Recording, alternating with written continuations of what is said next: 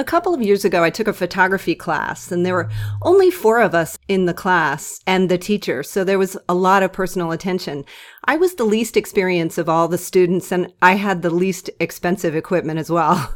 I felt a little out of my league when I pulled up at the beach at 4:30 a.m. and saw that the others were unloading gigantic cameras and lenses and tripods that made mine look like I purchased it at Target, which now that I think of it, maybe I did. What drew me to this class was the subject matter we were photographing. I loved the beach and the idea of capturing the light as the sun came over the horizon was just really captivating to me and it didn't disappoint. Despite my lack of experience and unprofessional equipment, my photography class turned out to be one of the coolest things I have done ever. Truly. You've heard the expression, you've got to fake it to make it, right? Well, being an actress, may have helped me with that a little. I pretended to myself that I knew what I was doing, and doggone it if I didn't get some of the best photos that gorgeous morning as the sun rose. The teacher was very patient with me and super, super encouraging. She talked me through f stops and the elusive ISO settings that I had no idea what I was doing prior to that. And she challenged me to take my DSLR camera off the automatic setting for just this time. Now, there's nothing wrong with those automatic settings. I mean, we can get great photos now with, with our cameras on automatic settings. And, and of course, I'm right back there now. But for that morning, I was open to receive the guidance from that master teacher as she helped me gain confidence and learn some new things. But the experience was so much more than just learning a few new skills. What I learned that morning was far more eye opening. I didn't get it right away, though. As we started photographing the beach, the sky, and the waves that morning, I developed a new respect for light and the changes in perception it has to offer. As the sun began to rise, the light changed with literally every shot I took, and we took shots about every 30 seconds or so. And I could tell I was getting some really great shots. It wasn't until we got back to the teacher's beach house, though, that I was able to see the magic we were able to capture that morning. As the sun rose over the horizon, the subtle shifts in the light created colors like I have never seen vivid blues and oranges and purples, kind of lined up above the water that morning and gave us a splendid show to preserve with our cameras. As the light grew brighter and brighter and higher and higher, we were able to see differently and with more clarity. It was a beautiful metaphor. As we start 2015, I am inspired to shine some light on some things that maybe could use a little bit of a new perspective. Today's podcast is the first of our Shining the Light series. Yeah, I like that title, Shining the Light. So that's what we're going to do.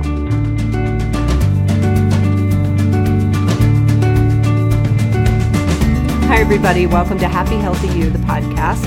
I'm Connie Bowman, and today I'm with Donna Pinto, she, in 2010, at the age of 44, was diagnosed with DCIS, which is ductal carcinoma in situ or in situ. I'm going to ask her. I forget, which is considered a non-invasive stage zero breast cancer or precancer.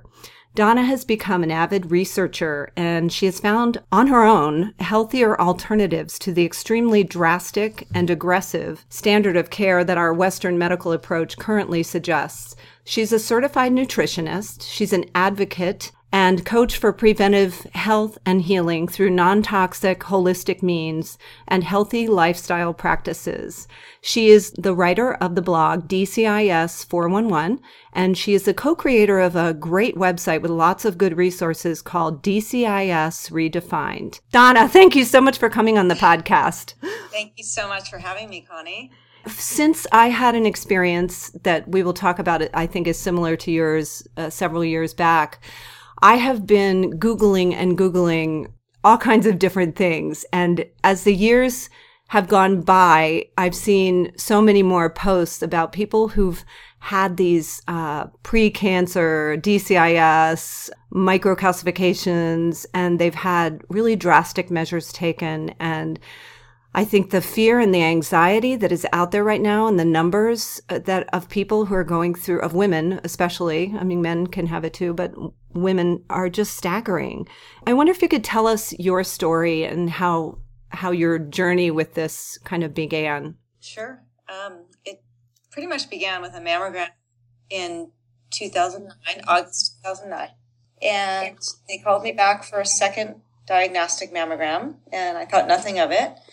That led to a biopsy, a core needle biopsy, which then led to a diagnosis of something called atypical ductal hyperplasia, which they then I then saw a surgeon. She wanted me to have another excision, a wide excision, to see if you know there was something more in there.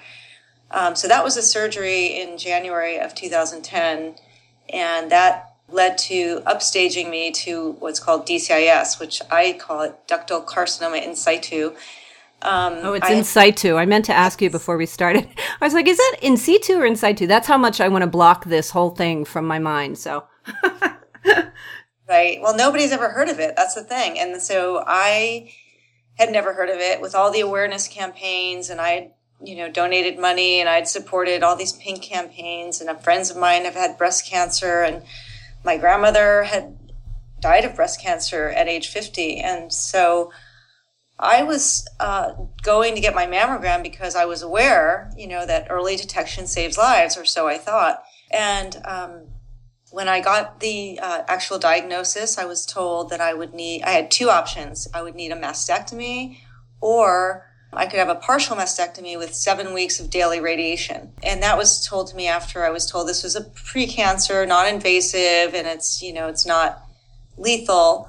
Um, but I would need this aggressive treatment. And I just couldn't wrap my brain around that. But I, you know, being a good patient like I was, I, you know, kind of took it like the dentist would tell you you, have, you need a root canal, you go and do it. So what happened was I put out an email that night to everyone I knew that I had this good news and bad news. The good news was it was stage zero breast cancer. They caught it early.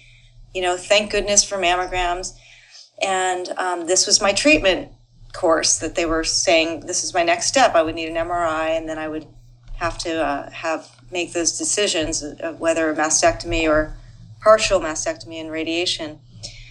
So I had a friend that uh, saw my email uh, many, many people said, thank goodness for the early detection, that same feeling.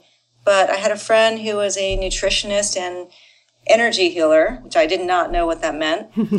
but um, came to find out, she kind of took me down another path and just said, no, no, no, you know, put this off, you know, come and see me and put off your MRI. We're going to do um, a detox. We're going to clean up your diet. This is nothing to be fear of. This is not cancer she just boldly came out and said, you know, this is not cancer and your body can heal itself from the inside out.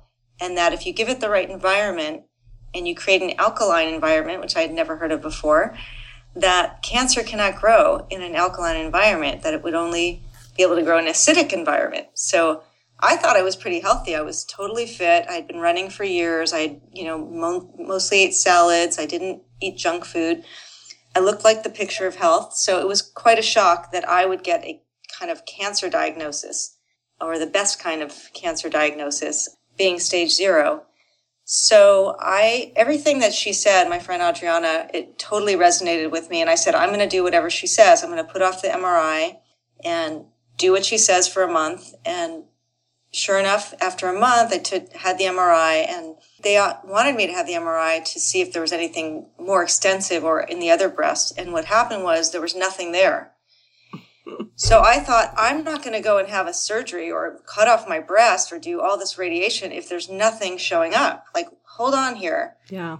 And so that's where the investigation really started looking into what is DCIS and what's going on with this. And that's where I discovered uh, Dr. Laura Esserman from UCSF, who's leading kind of this panel and change in the naming even of the diagnosis to remove the word carcinoma because it's creating so much fear and anxiety and it's being overtreated. And what she said what really stood out for me was that you know 95% of these are low grade and will never go on to progress or do anything and that we we really shouldn't be treating it at all. So that was quite a different treatment path and way of looking at it um, from someone who is a director of a breast cancer center at a major university.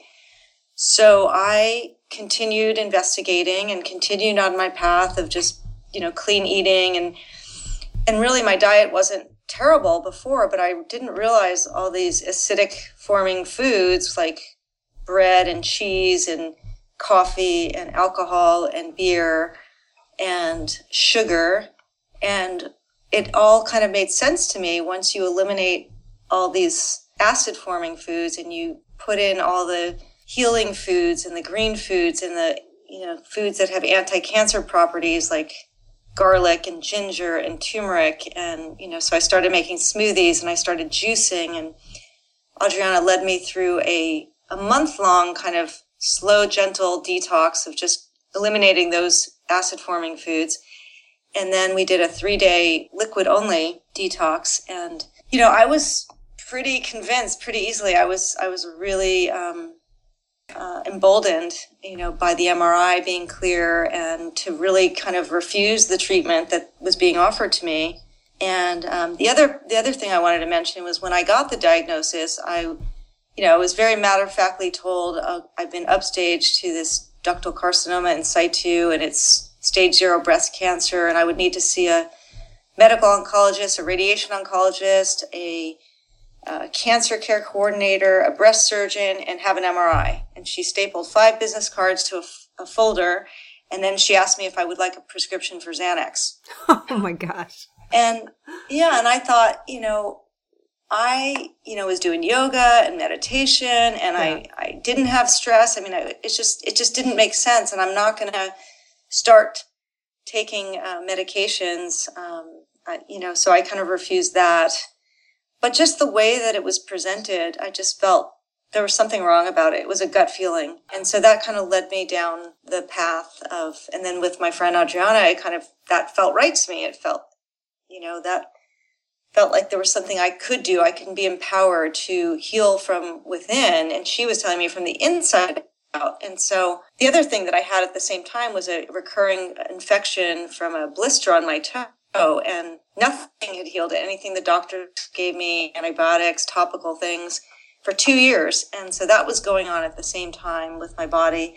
And when I did this detox, this month long change of my diet, and uh, started taking a probiotic, uh, within a week, it disappeared and my skin cleared up. And it was just incredible the experience that I had of seeing how the body does heal itself, as we all can see if we cut ourselves and we naturally just grow a scab and we know how to heal. So, and with a lot of coaching from Adriana, a lot of videos, a lot of redirecting my mind to the power of healing from within rather than focusing on the fear and anxiety of this heavy duty diagnosis.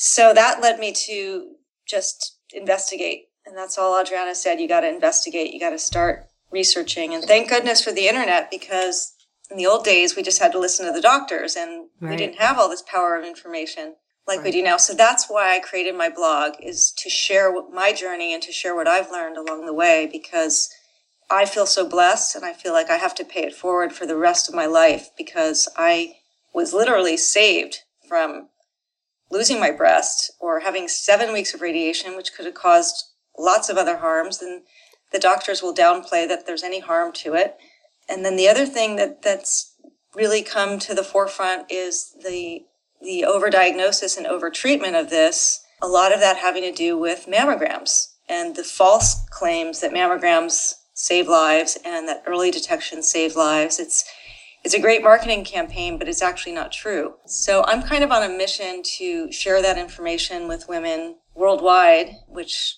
is wonderful that I could do from my blog and my website. And uh, it's been five years, pretty much exactly five years since all this started for me. And I'm thrilled that I have reached so many women because I have thousands and thousands of views on my blog and women contacting me all the time. That, that to me is a priority in my life that I will pay it forward in helping other women for the rest of my life. You, you do you, such a beautiful job on your website and your blog. There's so much great information there. And thank you for that. And I just want to say maybe we should talk a little bit about mammograms and what has happened over the last 10 or 15 years. Because when I first had my very first mammogram, uh, I guess it was around when I was 40, they were doing film and it was on film and you got your your thing back and mine was fine. And then the next time or one of the next few times i came back i was a good girl. I did what the doctor said i went every year or two or give or take. And they started using digital film and so they could see a lot more. And now they have 3d i haven't had one of those because i'm not sure if i'm going to have one anymore but let's talk a little bit about that. I mean they can just see so much more. So Right. Um, and that's part of the problem is mm-hmm. that what and what Dr. Esserman is saying is that we're we shouldn't be looking so closely because we're finding all these indolent lesions, and that's what she's trying to change the name to indolent lesions of epithelial origin. Epithelial. Epithelial. That. That's a good one. So, yeah. Uh, so it's idle. So it's an indolent. It's a something that may never harm you. the The problem is that they do not know what is going to happen when they see something and they find something and there is a need to treat, and that's the standard protocol. And so, what Dr. Esserman and, and other colleagues are coming out and saying is that we are finding too many non essential, non threatening, uh, non important so called precancers. Right. right. And we shouldn't be looking so hard, and that there is, you know, uh, a problem with overtreatment and overdiagnosis because of the, the mammograms becoming, you know, the screening becoming a, a forefront of the breast cancer industry as a means to eliminating breast cancer. And now what they've found is in all these years, the studies are showing that there's, if that were the case, if they found all these breast cancers at an early stage, well, there would be a decline in late stage or metastatic cancers that are causing death. And that has not changed right. in the last 50 years or 30 years. And so they're they're taking another look at this approach that this is really not working and it's actually causing more harm because we're over treating all these precancers that may never ever do anything. Right. and that and in the meantime every day people, women are getting diagnosed and they're not they don't know what to do. So i want to encourage if if anyone gets a diagnosis in the next before before some of these changes are happening go to Donna's blog or website or both and get the information. You know, Donna, uh, years ago, I went to my first energy healer too and had never heard of it. And she told me, and I never forgot this. She said cancer can come and go in the body throughout a lifetime. And, and she's not a doctor. She was an energy healer and I'm not a doctor, but it stayed with me and it makes so much sense. She said it can come and go in a body throughout a lifetime. And it pretty much depends on when you go to the doctor and have this test as it's kind of a crapshoot if you, if you go on a day. And even Christiane Northrup talks about how you, a tumor can be there one day and it can be gone the next. I mean, she's literally seen them disappear overnight.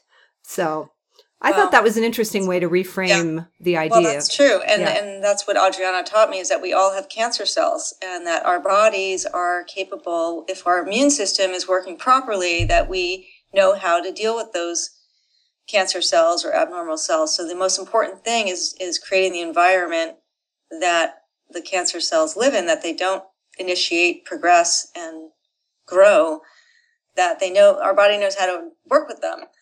So I can see how if you're, you know, giving uh, your body all the wrong foods and you're you have a susceptibility or there is a time where there's some abnormal cells, the most important thing is to be able to, you know, attack those cells from the inside out with the proper foods and supplements and right. Um, and it's also it's also a mind body spirit thing. I mean, we have to sort of be in alignment, I believe, in mind, body, and spirit. And I did an interview with Veronique Desaulniers on the podcast a few okay. weeks back, and she wrote a book called "Heal Breast Cancer Naturally." She's on she's on your page if you've never heard of her. Um, I think she's down in Georgia, but she talked about how she was same same as us. I mean, a runner doing yoga, just really, and had a decent diet. But she said she hadn't quite um, gone through and done an emotional inventory and sort of cleaned out the the crap in her emotional closet. And so once she did that, I mean, now she's on the path of health and wellness, and she's also, you know, on the same nutritional uh, path as you. And I wanted to talk a little bit about what inspired me to get in touch with you. A couple days ago, I had a conversation with a friend, and it shocked me. I mean, she's a a psychotherapist. She is a hypnotherapist. She she's got it all together, and she had a similar experience to yours. And the fear, I mean, of all people, the fear was so affecting her life. And she, when she talked to me about it, I felt like I, I should put her on my couch. But uh-huh. it was so, I mean, if she could be anxious and afraid, then you know the rest of us are feeling the same thing. And I think that's part of what is so beautiful about what you're doing because it's allowing us to reframe our brains and not let that fear um, because that also affects our health. I mean, that fear and anxiety. So, how what have what have been some good tools for you to sort of reframe your thinking around this subject? I think that is you just hit the nail on the head. That is the biggest factor in this is that fear that you that overwhelms and consumes you when you get a diagnosis with the word cancer, even if it's stage zero. You hear carcinoma and you you just go into another world. I mean, all of us have you know, been affected by cancer, whether we've lost a loved one or a friend. And um, it just, I went through it. So I know what that feels like. And what my friend Adriana coached me through was eliminating that fear because that fear and the stress hormones going through your body can actually build and create and grow cancer. It's like the opposite of what we really need. And I had had a practice of yoga for probably about nine years at that point with a with an amazing woman who's now 82 she's still teaching yoga oh sweet she was the first person in san diego to with her husband to bring yoga to san diego and it's the true hatha yoga and so i had been studying with her as well a very classic spiritual book called i am that mm-hmm. so i had a, a very high level of spiritual understanding and had gone through a lot of um, uh, emotional and clearing and you know what i thought you know i'd had a lot of stress in my life a lot of dysfunction in my family and that's always challenging we're all going to have stress and dysfunction from one place or another but it's really how you manage it and handle it. So I've been running for years. Um, i listen to music and these are the things and the tools that i feel are really important that no doctor really ever steers you in that direction. They're just they just want to give you a, a xanax you know a pill which is only going to create more toxicity and acidity in your body.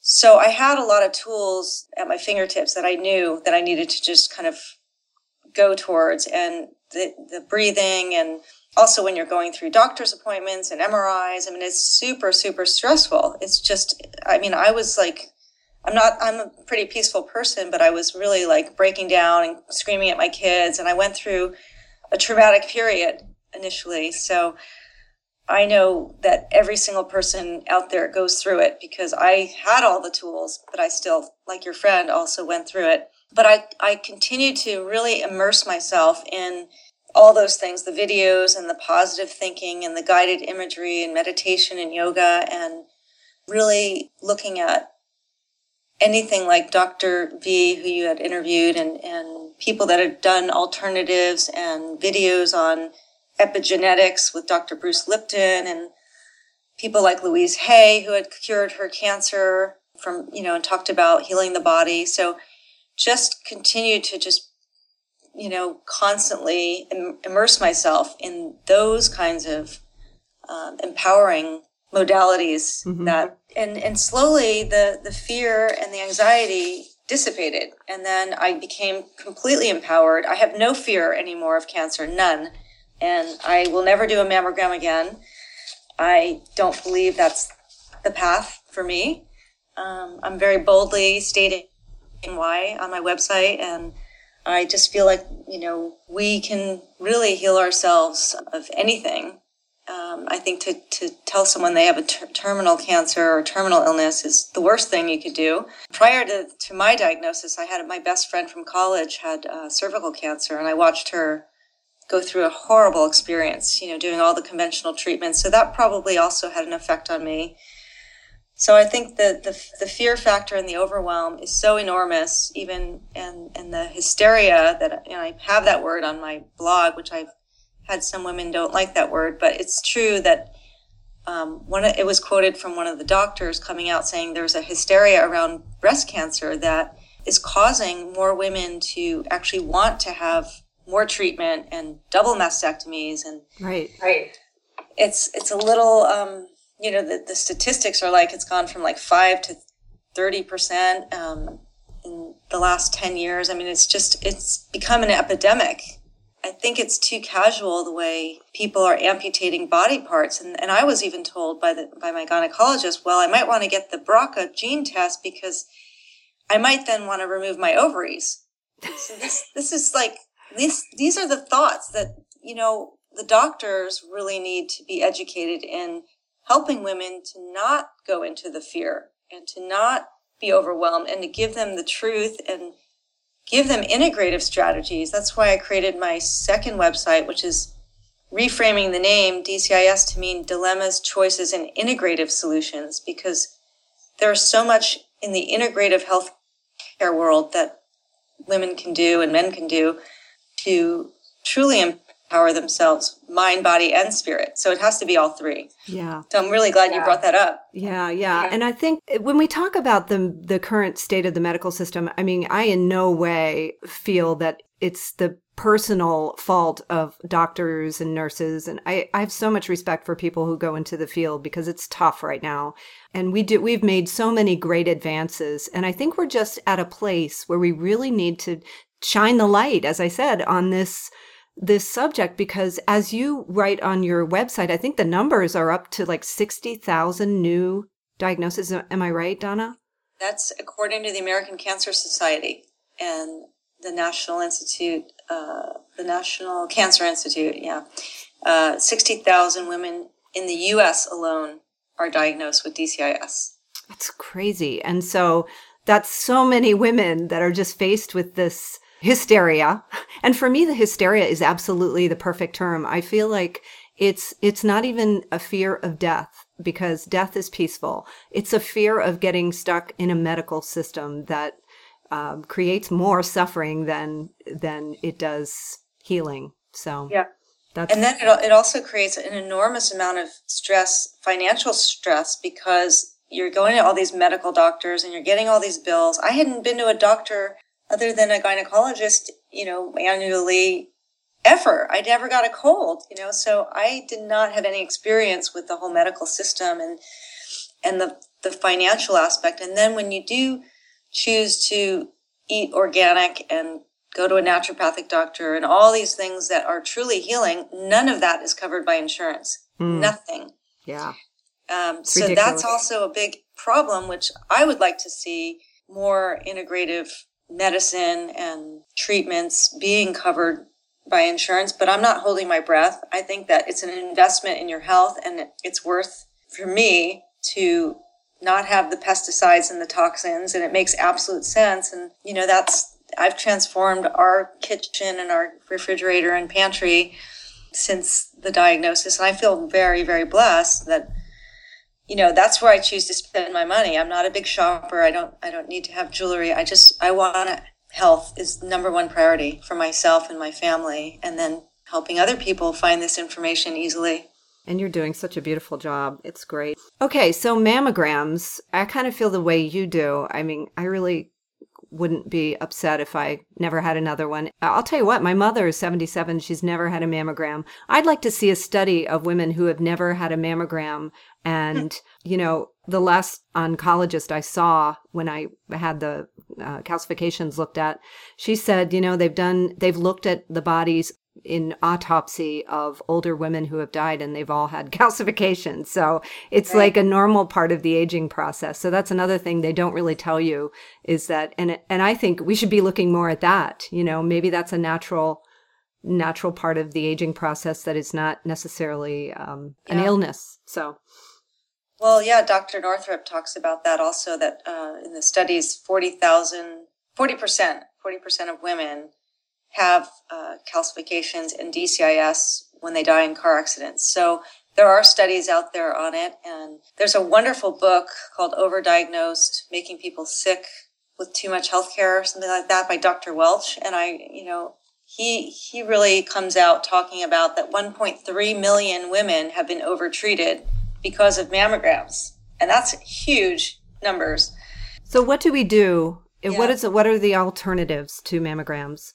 So um, they are now having this 3D tomosynthesis mammogram, which I would caution people about because that actually has more radiation And I know they're just so good at marketing these wonderful devices, but I, what I have in my studies, I have come to the conclusion, and this is what I do, is an annual MRI. And I was told by my surgeon that I would never get it covered by insurance if I didn't also have a mammogram. And I have proven her wrong. And I'm happy to share that with other people that I have had an MRI for the last three years, which has been clear. And I did have a close margin, which they still recommend after three surgeries. They wanted me to still have a mastectomy. Oh my gosh. For, at least three weeks of a very intensive course of radiation. I didn't have to have the seven weeks. Now they're down to negotiating to the three weeks would be okay. Crazy. So I said goodbye to those doctors and I haven't seen them since. And I did see Dr. Esserman up at UCSF three years ago. And she said, yeah, you probably could have been okay if you never had that first mammogram and listened to the US task force that came out with the recommendations that women should not start mammograms until 50 and then only every other year. So she kind of made it seem like, you know, maybe we shouldn't have even found this. And she kind of insinuated to me that she would have not done surgery on me. And I had gone through three. So it definitely leaves you feeling like, yes, you, um, this is being overtreated. If I were to do mammograms continuously, like they wanted me to, to do as surveillance every six months, by this age right now, I'm almost 50. I would have had, I calculated I would have had 19. Mm. And, you know, there are studies saying that it's cumulative, the radiation harms. And I just believe I'm, I'm not going to subject myself to that because I don't want to turn up things that are indolent and that you know I have to worry about and I won't be able to sleep at night. So what I want to look for is anything that is invasive or of a high grade DCIS nature, which are more likely, those are the 5% that are more likely to turn invasive. So the tool that in my studies that, that is shown to be the very best sensitivity and the least amount of false positives and false negatives is this special dedicated breast MRI. The one that I have found to to be um, of the highest quality is the Aurora Rodeo MRI, which I talk about on my blog and on my website. But um, in in recent times, I've been told that a any dedicated breast MRI would be just as good, and um, that's what I've been doing. And I have done thermograms in the past as well, which at the time did not show the DCIS, which I had removed. So you know, there might be value in it, um, but I'm not sure that it picks up anything. And thermography is basically infrared, correct? Yes. Yeah. Yes. And it shows up any additional blood flow, right? Is is that correct? Yes. Yeah. Yes. So and that's the claim that a tumor would have blood flow because they need a blood supply, and but DCIS doesn't. So it's you know, controversial. Um, I think there's value in it. When I had the thermogram, it gave me peace of mind that there wasn't anything invasive because it wasn't picking up anything. So then, then again, it told me, well, this DCIS that's in there probably isn't anything anyway. You know, if it's not having a blood supply and it's not cancer, I'm of the nature that it is not cancer. There are many women on message boards and and support groups that are fighting to say, yes, this is cancer. Do you think I cut off my breast because I didn't have cancer. Well, how horrible is that to think that you did that? I mean, yeah, I I understand the the defensiveness. I I don't know, something's got to change, and I just salute you for coming out to shine the light on this. Can you give us any hope? What kind of changes have happened? Have you seen since uh, 2010? And what do you what do you look for maybe this year? We have to start demanding. yeah. Absolutely. And I, I just had a visit with a, an integrative medicine doctor who uh, has done a lot of research in, in breast cancer. And so I think that the integrative field of medicine is becoming more and more popular and naturopathic doctors. And supposedly there's a huge percentage of people, more than 50%, that go to alternative or complementary or integrative doctors. And a lot of them don't even tell their doctors, but it, there is a demand for it in the public. And it makes sense and it will be growing and growing and growing. And I hope to see that even more so. I have a vision of a nonprofit to give out integrative healthcare, just like they give out free mammograms. I'd like to see giving out free organic food and naturopathic consultations and acupuncture and massage and yoga classes and things that really are helpful. So I feel very hopeful. I know that we're going in that direction and with the doctors and, the, and some of the medical community who are boldly coming out and and really um, trying to make this change. It may not happen for years as things go slowly in the medical community, but individually we can we can all do a lot more and learn a lot more from each other, and that's just what's happening. There is another test called the Oncotype test that um, can show uh, look at the genes specifically of, a, of something that's been biopsied or removed from the breast, and it can show the likelihood of it becoming invasive or recurring. So I would advise anyone diagnosed with DCIS to ask for that because doctors aren't always just going to offer it. And it is an expensive test, but a lot of insurance will cover it. They had a patient assistance program and they paid 100% of it for me. Wow. A couple years ago. The other thing is a second opinion. That is probably the most important thing. And I'm glad that I am mentioning this. Um, there's a doctor, it's Dr. Michael Lagios. It's with a G, but it's silent. Okay. L A G I O S. He is a 30 year expert on DCI, DCIS and breast cancer, and he offers a second opinion consultation. You fill out the, the form on his website. He will he will order the slides from your hospital and sometimes insurance covers part of it but i think it's the best money ever spent is getting that unbiased second opinion. And what happened with when i had my second opinion with him is he downgraded the dcis diagnosis from intermediate grade to low grade. So that again gave me peace of mind that i could take more time and be less aggressive. And had he changed it to high grade and you know my path might have been different. Right. I might have been more um, fearful and maybe taken more drastic measures. I don't know. We nobody knows, but that second opinion is invaluable. Good. That's really great advice. So, for more information about you, give us your sites, your blog, and your site. My blog is dcis411.com and the website is dcisredefined.org. And then I also have a Facebook group for any Facebook people out there. It's called Donna's Choice Global Healing from the Inside Out. And you can just request to join if you're interested. And that's where I just share all kinds of health information, not necessarily on DCIS and breast cancer, but just health and wellness. That is so awesome. Thank you so much, Donna. I am I feel I have more peace of mind after talking to you. Yay. Well, that's And- great. yeah, and I hope we can keep in touch and and I will definitely be following your work and trying to keep up to date and if there's anything anything you feel that we could be doing to speak out on this issue to reframe this so that we can stop this sort of uh hysteria. Yeah. um yeah Yes. just let me know and uh, we'll we'll do another podcast or do whatever we can do so thank you so much and happy new year Thank you so much. Happy, healthy New Year. happy healthy new year awesome